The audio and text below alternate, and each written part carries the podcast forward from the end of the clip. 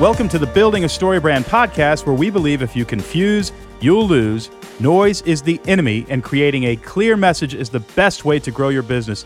I'm your host, Donald Miller. I'm joined by my co host, JJ Peterson. Hi, JJ. Hi, Don. I was just thinking about today's interview and Uh-huh. where we're going, and I realized we actually read. Like I read "Welcome to the Building a Story Brand" podcast every uh-huh. week, and Tim always says, "Do it with more energy," so I have to do it again. Yes. But you know, we read this, and the reason we read it is because we want to get it right. We want to say, "Hey, here's what this podcast is really about. It's about you becoming a leader who communicates clearly, Yeah. and a brand that communicates clearly, so your marketing is clear and all that kind of stuff."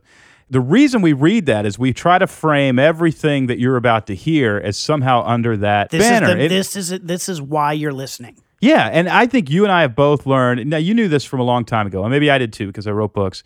The importance of words. Mm-hmm. Remember, I used to say when people would show up at a story brand marketing workshop, I'd say, "Hey, you know, for the next couple days, you're going to drink from a fire hydrant. We just got so much value for you. It's going to be awesome. You're going to love it. Yeah, yeah. Blah blah blah." And then on our surveys, you get like five out of five stars. Loved it. It was amazing. Any criticisms? Oh, you know, I felt like I was drinking from a fire hydrant. Yeah, yeah. so my staff actually came to me and said, Please stop hey, saying please, that." You stop Yeah. saying that? They're not drinking from a fire hydrant. Like, we Yeah. work very hard to pace this thing Yeah. out, and it, we, it's true. We work very hard to pace it out so nobody gets fatigued. Yeah, but you were saying that in terms of framing yeah, it I would say value. you get great They're getting a ton of stuff here. You're going to get a ton of stuff for the next couple days. Yeah, and then so I started saying, well, first of all, we made some changes so nobody felt like they were drinking from a fire hydrant. Yeah. So we actually fixed some things. But then I would start saying, hey, this thing is perfectly paced and blah blah blah. And then in our surveys, we got it's so perfectly paced. Yeah. It was one of the times when I realized what you say frames reality Yeah. for a lot of people.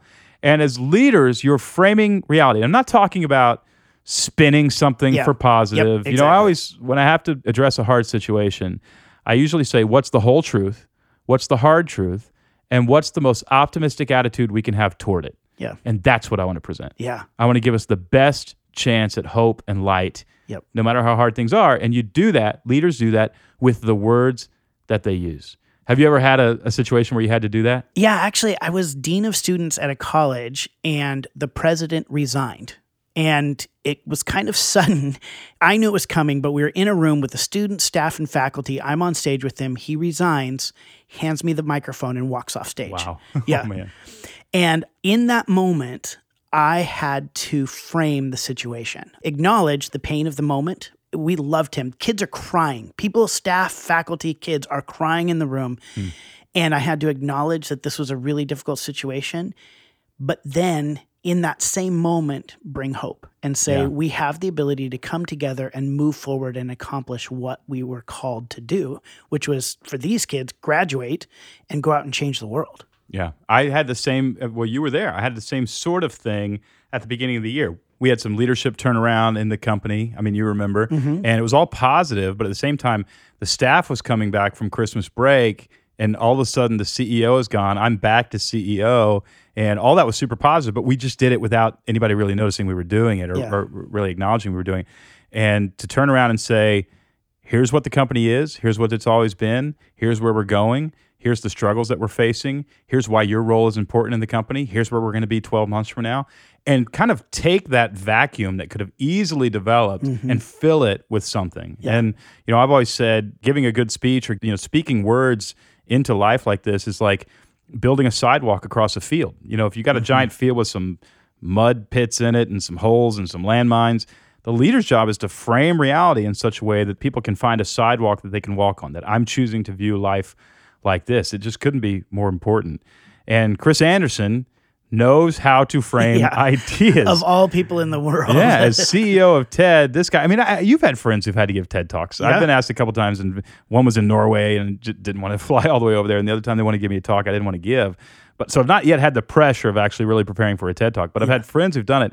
They'll cancel a whole week and hire a coach. They take it very, very seriously. Uh, you know, Chris knows about that kind of pressure, and he knows when you have to say something important. Here's how you do it. Yeah. And you know, this is a fantastic interview. And anybody who leads knows they frame reality with their words. Yep. And the words a leader uses matters. And I think anybody listening to this podcast needs to know that because anybody who would be interested in this podcast is a leader. You may not think you are, but there's no other reason for you to listen Yeah. to this unless Yeah. you got some pressure on to make something grow and to frame reality for people. So, uh, what a gift for us to be able to interview Chris, and what a gift for all of us to be able to listen and learn from his wisdom. So I, I don't want to wait any longer.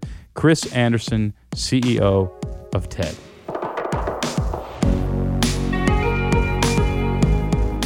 Uh, you have got a book out, and I'm fascinated by it. I'm fascinated by all things TED, but it's called TED Talks, the official TED guide to public speaking. And you've been the CEO of TED for how long? I took it over 15 years ago. You're sort of responsible for its growth. Is that right? I mean, you're, you're responsible for this worldwide phenomenon. Can I give you credit? Timing is everything, right? And uh, a great team of people comes together and magic happens. But um, before, back, I mean, 15 years ago, TED was a once a year conference in California covering technology, entertainment, design. That's the TED. And um, it was a very special conference because it was broader than most conferences.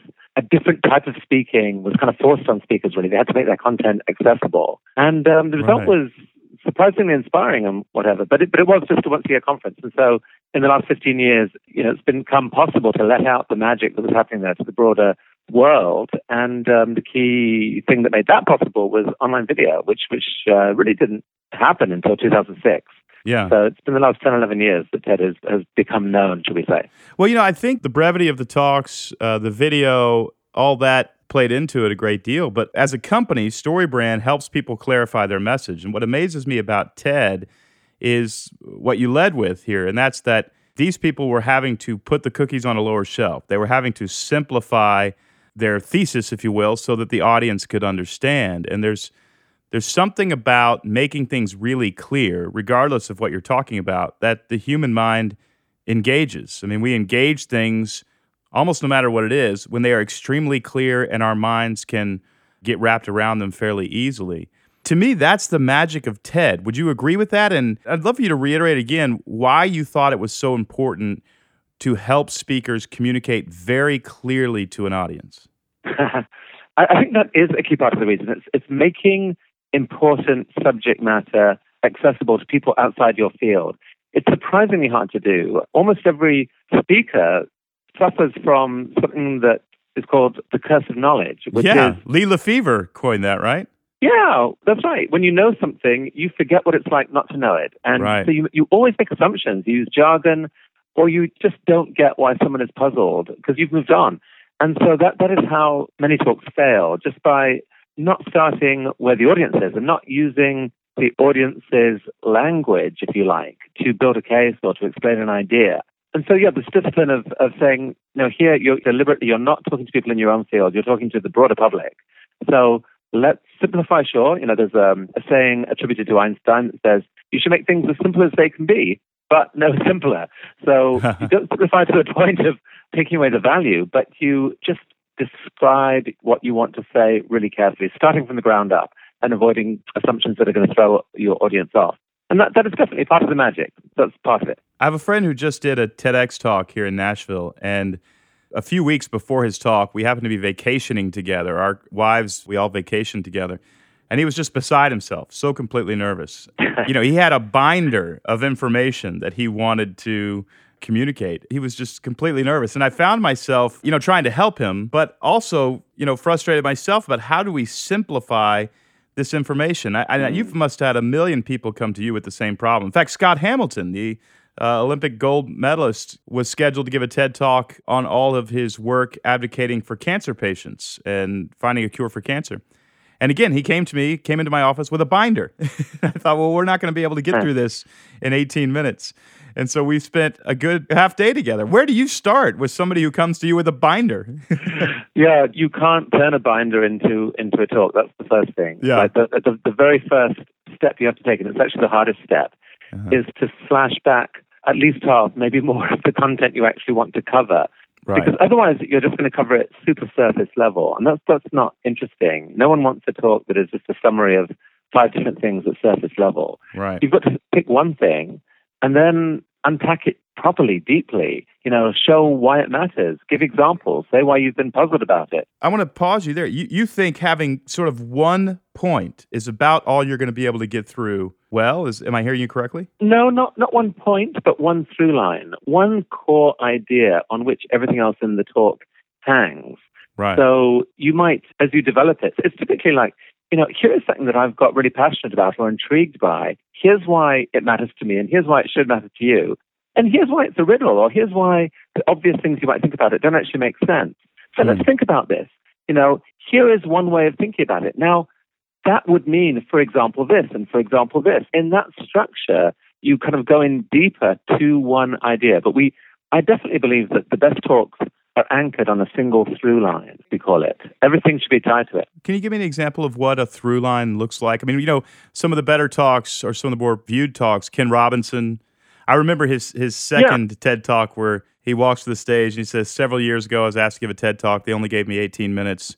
And so, as I was saying, it was just the greatest opening line ever. Which was, which is a funny line. Well, I mean, his first, his first talk that's been seen by 40 million people yeah. is um, a lot of it was humor, but the through line was creativity in schools really matters. Like everything right. connected back to that. The stories he was telling basically all connected to that one point. He's got a thousand things to say about education, but but it was really focused on creativity. On that through line. Yeah, yeah, and how it's overlooked. It was broad enough that he could cover a wide range of points. Then I guess, but specific enough that it t- felt like the talk was about one thing. Yeah, that's exactly right. So, how do you keep it short? I have a 50 minute talk that I give, 5 and I'm having to get it down to 25 minutes for an upcoming conference. I actually found the process kind of fun. And I was shocked when I actually I brought in somebody to help me to look at my 50 minute talk on video and help me trim it down. And I was actually shocked right. after having given this talk no less than 50 times how much stuff I was saying that simply didn't need to be said. And I'm a professional. I mean, this is what I do. It was amazing to me how liberating it was to say, wait, we can get this down to 25 minutes and it's going to be even better. How do you keep it short? How do you convince people to keep it short? I, I think the, the first key is not to say, okay, let's divide the talk into 10 five minute segments and we're going to cut each of those into two and a half minute segments and make that work. Because yeah. that probably won't work. That means that all the detail and the examples and the stories get cut. I think the way to do it is to look at it and say, we can't say everything that was in this talk. What, what's the thing I most want to say in 25 minutes? Right. What, what really matters most to this audience? What would be the biggest gift to this audience? Start with that. And then ruthlessly cut the rest out, uh, but keep the parts of the talk that are about that and develop those. That, that would be my advice, I think. It is hard to do. Walk me through how a talk should begin. I mean, how, when somebody walks to the stage, you know, I remember Gary Haugen's talk with International Justice Mission. He said, I'm trying to be a better crier. That's a wonderful mm. beginning. You know, it's a hook. It's like, and you're saying, why should you be a better crier? And of course, he's talking about the reality that's happening in the world that he's so distanced from. How should a talk begin, in your opinion? Well, I think the first thing is to come to the stage with the attitude that your job is to give a gift to the audience. Hmm. So many people come saying, okay, this is my opportunity. I'm going to present myself. I'm going to sell a product. I'm going to make a case. I'm going to raise funding. It's about you, and you're trying to get something from the audience. Right. And the trouble with that is, is that the audience immediately sees through that and mm. shuts down mm. and kind of resents it. Yeah. Um, what you need to do is to come with a stance of generosity and say, I've got an idea, a cool idea in my mind, but if I can share it with these people, it's actually going to empower them. It's going to make their future better. they'll, they'll yeah. see the world more more interestingly, more wisely. And uh, so that's the gift I'm going to give them. And if you start from that point of view, everything else then follows from that. Then what you have to say is, well, what would stop someone opening their mind to me? Well, lots of things. Skepticism. People are naturally skeptical. You don't want any stranger poking around in your mind. So it does make sense with a talk to reveal your own um, your own humanity, if you like. In some cases, your own vulnerability. Like a lot of great talks start with some kind of vulnerable comment like that one you mentioned, Gary Haugen, or or, right. or something humorous yeah. that makes makes people just relax. Okay, it's going to be fun with this person. I can trust them to open up my mind just a little bit, and then you have your chance, and then you can start teasing them with curiosity. Some of these speakers just plow into a subject matter, forgetting that the audience may not understand why it even matters or why it's interesting. So start with curiosity, start with showing why this thing matters you've got to take your audience on a journey. So you've got to tell them what, where you're heading and, and why it's actually worth going there. And so, so the way not to start a talk is to go on, you know, well, first of all, let me thank the following seven people for this honor, a wonderful occasion. I'm so honored to be here. Right. It's so great that I got the invite. But that is, yeah, deeply boring for the most part. Instead, you know, find the strong opening, the moment that immediately grabs people's attention and make them realize that you're doing this for them. You're there to intrigue and excite them. I remember Nancy Duarte when she sort of opened the story loop by saying something to the effect of Martin Luther King's I Have a Dream speech and Steve Jobs' iPhone announcement rollout are almost identical in terms of form. That opens a story loop for the audience because everybody's going, How in the world are you putting that together? Mm. Is that what you mean when you say Mm. explore curiosity? Make the audience go, Okay, now you got to explain that. Exactly. Start strong. Like say something like where people immediately want to know more. Mhm. How did you get that? I am interested to hear the argument on this one. Yes, exactly. What trends do you see in TED Talks that seem to resonate really well with the audience? What are two or three things that speakers do that the audience seems to respond to? It's constantly changing, and it should change. You know, one of, one of the traps of speaking is to try and look at what other speakers have done and try and copy it. Right. And so, for a year or two, we, we did have a slightly annoying tendency of speakers would come on and they would they would be overly emotional. You know, they'd pull out the family picture and uh, talk about some deep tragedy that happened to them, and then go through you know that. And you can have too much of that. As we've we've been preparing for TED 2017 in the last month and seeing some speakers in rehearsal, and it's actually been amazing to me how much innovation is going on. People are trying new things, like a couple of speakers presenting on more than one screen simultaneously. Hmm. The pace of speaking is actually picking up. I think this is partly driven by I've noticed YouTube that. and by a slightly more frenetic culture. But a lot of traditional speaker coaches will say, slow down. You know, you should speak at 100 words a minute and let every point land. I think what people respond to most right now is conversational speech, and that's the best way of connecting with an audience. Is you imagine a group of friends at dinner, you're sitting there and you're updating them on what you're excited about, Yeah. and that intimate, very very human connection is what resonates most. Traditional oration, I mean, you can save it for a few key sentences, but I think people really want speakers to, to spit it out and move on. yeah.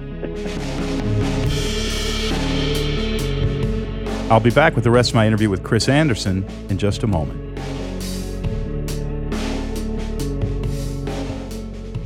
All right, well, it's another segment of Marketing Mythbusters with Koula Callahan. Hi, Koula. Hi, Don. And today, what is the myth that everybody is doing they shouldn't be doing as it relates to marketing? Today's myth is this you should never repeat yourself in your marketing. What do you mean by never repeat yourself? So, a lot of people think, well, I've already said this on my website. I've already said this in an email. I shouldn't say this again. Mm. The truth is, you actually should say it again. It takes people listening to something about eight times for them to actually remember it. Were you amazed when I read that? Because I remember reading that. The eighth time they hear the same thing, they begin to process it. Well, if you think about it, it makes sense, right? People Yeah. are being bombarded with all these commercial messages all day long. So the thing that they hear the most is what they're going to remember. Yeah. So you need to say something, little sound bites over and over and over again so that your customers remember who you are and how you solve their problems. There once was a man who got elected president by repeating the same phrase over and over and over make America great again. And he put it on hats, and like him or not, that's what's called branding. And no other candidate did it. They didn't do it at all. You can learn from that in growing your company. You know, I've actually had this experience, Koula, where I branded a cow one time. A buddy of mine had some cattle, and I got to go brand a cow.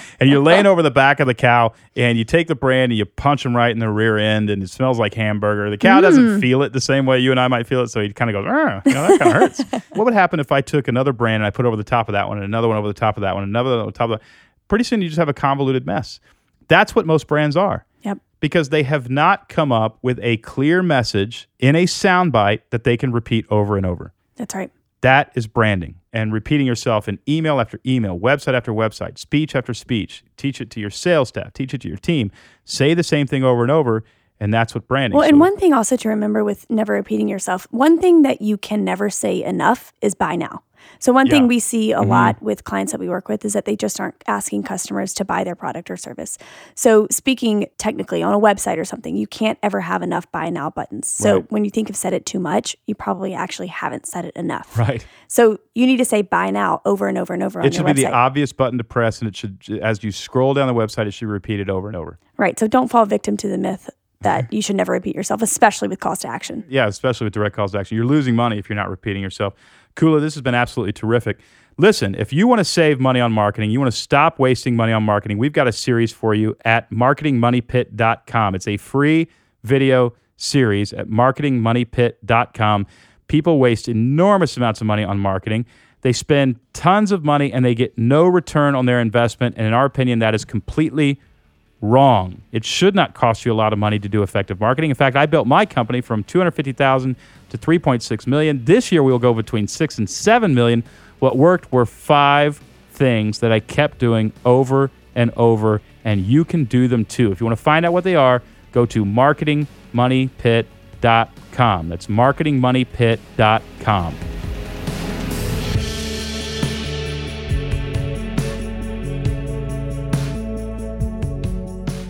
Let me ask you some really famous TED Talks. You know, of course, Nancy Duarte, you've got Ken Robinson.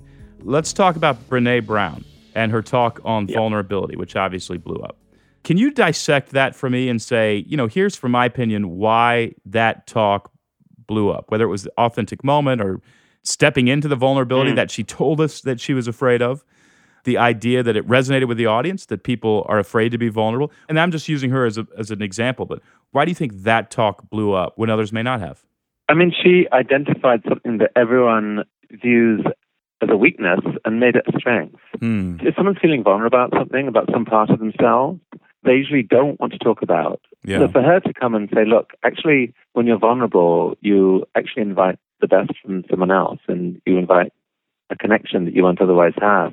That was just um, just deeply thrilling to a lot of people, I think. Yeah. And then, of course, she she gave the talk in a way that um, you know showed her own vulnerability. She's completely charming and funny, and yeah. so that that definitely helps. But I think it was um, it was a message that resonated. There's there's a lot of people who suffer from a form of imposter syndrome. They think, I don't deserve to be here. I don't, you know, and they're frightened to say anything about that. What she was saying is, let go of the fear. You know, actually, that's the, that could be the most empowering thing you do.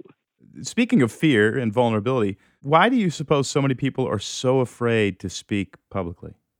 It is a deep fear, and it's very widely cited by people. If you ask people what they're most afraid of, public speaking comes up first almost. I, I don't think it's as intense a fear as, I don't know, jumping off a cliff or, yeah. or being um, buried in tarantulas, but it's it's the one that people mention first. I think it um, it goes to reputation. Like reputation really matters. Mm. I don't know if you imagine where public speaking sort of deeply formed in our psyche, which is around campfires hundreds of thousands of years ago, and the power of storytelling and the terror of ostracism. I think you know if you were up in front of a group of people and you blew it and the group turned on you, that could be life or death um, yeah. in a world where you know, you you were dependent for your survival on the village. And I think it's about that. And and today, you know, your reputation can indeed be massively impacted by whether you do well or badly in a social setting that, that is as visible as public speaking. We're social creatures. And so I think the fear in some ways is legitimate, but but fear is there for a reason, right? It's, it's meant to motivate yeah. you to, to take the steps to address it. And in this case, it's absolutely possible for almost anyone to to do that. I give a couple of stories in the book about how Monica Lewinsky, for example, came to TED so frightened, so frightened of giving the talk. Yeah, I was going to ask you about that. I was going to ask you for a story about because Monica Lewinsky. I mean, this is somebody who should have been talking a long time ago, not telling gossipy stories, but who had a voice. Something incredible happened to her that right. has happened to only a handful of people in the history of the world. Did you sit with her and say, "I think you have something to say. I think you you should say it"? Yeah, one of my colleagues spent uh, a lot of time with her, and um, she was ready to come and reemerge. But it, it took an act of extreme courage on her part and, and a lot of wisdom to figure out the right way to give the talk and rehearse it and get ready. And she she was heart pounding nervous coming to TED, oh. and um, almost withdrew at one point. And but she ended up giving a wonderful talk that I don't know. It's been yeah, by yeah. No, I don't know what, what's up to now more than eight million people now. Mm. I, I think my view is if she could overcome public fear of speaking, pretty much anyone can. You know, it's in how you prepare is the main thing. Multiple rehearsals for a big talk really help, and having kind of like a fallback measure, like having like if you're trying to give a talk without notes, for example, have have the script or notes somewhere backstage with a bottle of water so that you can escape to them, you know, have a sip of water, and mm. you know, you're not worried about actually freezing like a deer in the headlights. And and if if it comes to it, just tell the audience you're nervous. They actually respond to it. You know, as you can see, I'm feeling a little nervous, but actually the subject really matters to me. So bear with me, wow. bear with me. And um, people love that. Being authentically you is is key. Chris, I have two final questions, and they're similar, but they are different. You're sitting in the audience, and a magical moment happened, and you realized this is why TED exists for these moments. Can you just tell us about one of those moments?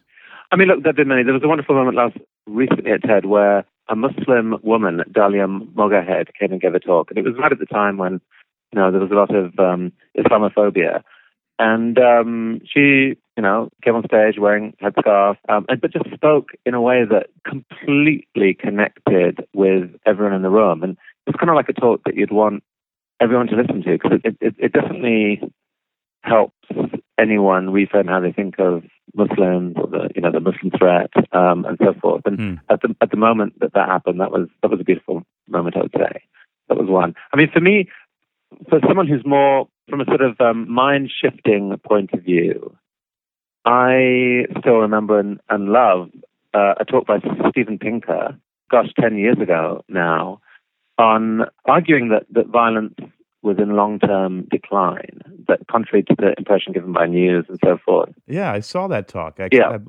yeah. That we, we're wrong about the idea that the world is getting worse.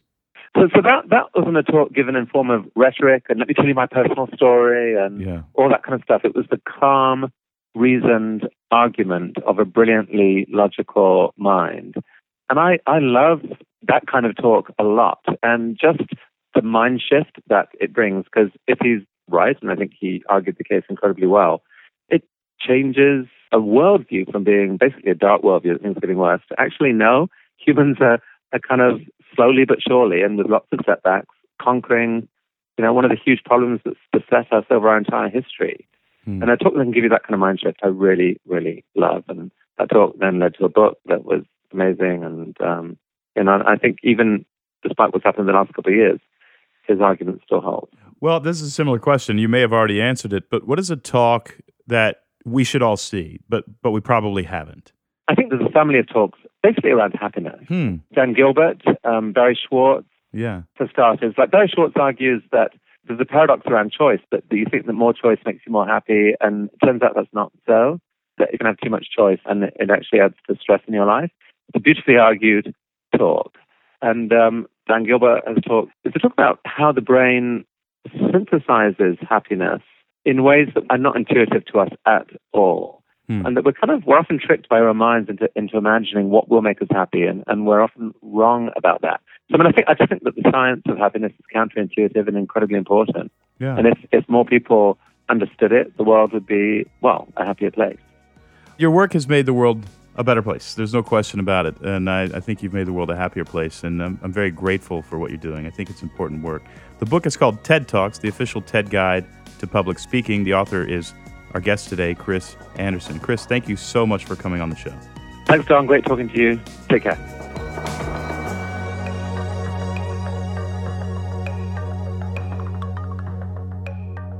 All right, well, he's pretty good. He's he's so humble. Yeah, I kind of took this a lot to heart. It will have already passed by the time this interview comes out, but I have to give a big talk coming up at a conference called LeaderCast. Yeah, and it's 120,000 business leaders. Mm-hmm. I've been sweating this one, and I don't normally sweat these things, but I really have worked very hard on. You know, I went through the Mike Pacquiao interview that we did, yeah. and now the Chris Anderson interview, and I'm working on it, but obviously just some really practical tips. But next week, yes. we go from practical to very inspirational. Although there's yes. a lot of practical in our interview with Caitlin Crosby too. Yes. She is CEO of the Giving Keys. She accidentally started a company that is now I don't know how many thousands yeah. of these pieces of jewelry she's selling every week. They're beautiful, yeah. they're meaningful. I've had one, you've had one. Yeah. Probably a lot of you have. But do you know the story behind the Giving Keys? Do you know the story of her being frustrated at scaling up this organization? Do you know the story of an artist trying to act like a CEO? If you don't, you're going to love next week's interview. In fact, I'll play a clip for you right now just to get you excited. Here's a piece of my interview with Caitlin Crosby, founder of the Giving Keys.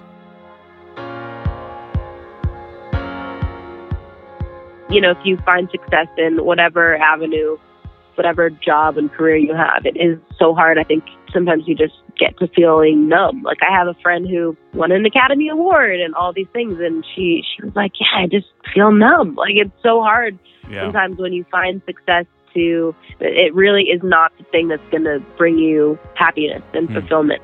So I think what I do is I just have to spend that time with those individuals where you have you know your phone is down this is not about a new project this isn't about a new product it's not about something we're going to put on a website It's just about that human connection. And that is the thing that just keeps me going hmm. 100%. And I think even going to events and listening to customers share their stories of why they gave their key away or how they got their key and just trying so hard to drown out all the noise around and just be focused on that and let that sink in and let it sink in how people's lives are really being changed that that's definitely the thing that keeps that keeps me going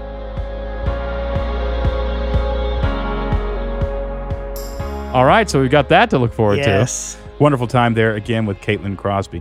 Listen, we have a great offer for you. If you have been interested in StoryBrand, listening to the podcast, knowing that you need to clarify your message, but you've not done anything about it so far, we've got a great entry to our framework that I want you to take advantage of. My book, Building a Story Brand Clarify Your Message So Customers Will Listen, comes out October 10th. Woohoo. I know. It's it. you know we realized the other day it's been 4 years since I started writing the book. Really? Yeah, because I started writing it, took a break, wrote Scary Close, released that, and then, And then picked up this book this, again as we yeah. built the company.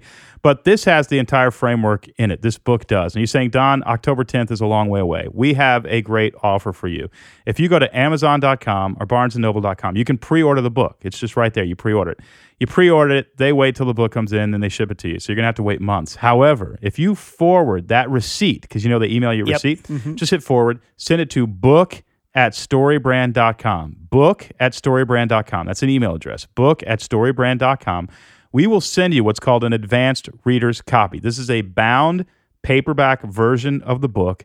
You'll get it in the mail. They'll put it in the mail right away, and you will get that copy of the book. You can read the book. You can take advantage of the free online software that is gorgeous. and at the end of the night, you will have your brand message clearly on one page online, and you can send that to people, and you're, just going to love it. It's an amazing tool. But all that comes with the book, and the book is something like twenty bucks or something like that on Amazon. But for that price, you get the ARC, the Advanced Reader's Copy, now. Then on October 10th, you get surprised with a hardback, so you can give away the advanced reader's copy. Actually, I would keep the advanced reader's copy because there's not very many of Yeah, them, yeah. and it's a special offer, so you get that. So give away the hard copy to somebody else and keep that one. And it's just a bonus that you get for pre-ordering the book. You get the book, you get the software, and then you get the book again. Yes. So, if you've been interested in the book but you haven't bought it yet, you want to take advantage right away. The publisher is only going to have a limited. They actually started with a thousand and then went to two thousand copies, and it's been so successful. They're continuing. Yeah. I don't know when they're going to say, "Hey, we're No not more." we're not sending Yeah. free books anymore," because I think it costs like three bucks to print it and three bucks to ship it. Yeah. And, And we're just trying to be really quiet. yeah, yeah, he's like, yeah, come on, give us a few more. Yeah, We're give us a few no more. deal. And these are the copies that like the New York Times gets and U.S. News and all that kind of stuff. So they're really, really cool. So just pre-order the book on Barnes & Noble or Amazon. When you get the receipt, forward that receipt to book at storybrand.com. We will do the rest. You have to do nothing else. No more money exchanges hands. It goes to Amazon just for the price of the book. You get two books and you get the online software. It is a limited time. So you want to take advantage right away. Well, JJ, it's been another terrific episode of the Building a Story Brand podcast. Always love doing this with you. Yes. Music from this episode is by Andrew Bell. You can listen to Andrew's music on Spotify or iTunes. Thanks as always for listening to the Building a Story Brand podcast, where we believe if you confuse, you'll lose. Noise is the enemy, and creating a clear message is the best way to give a TED Talk.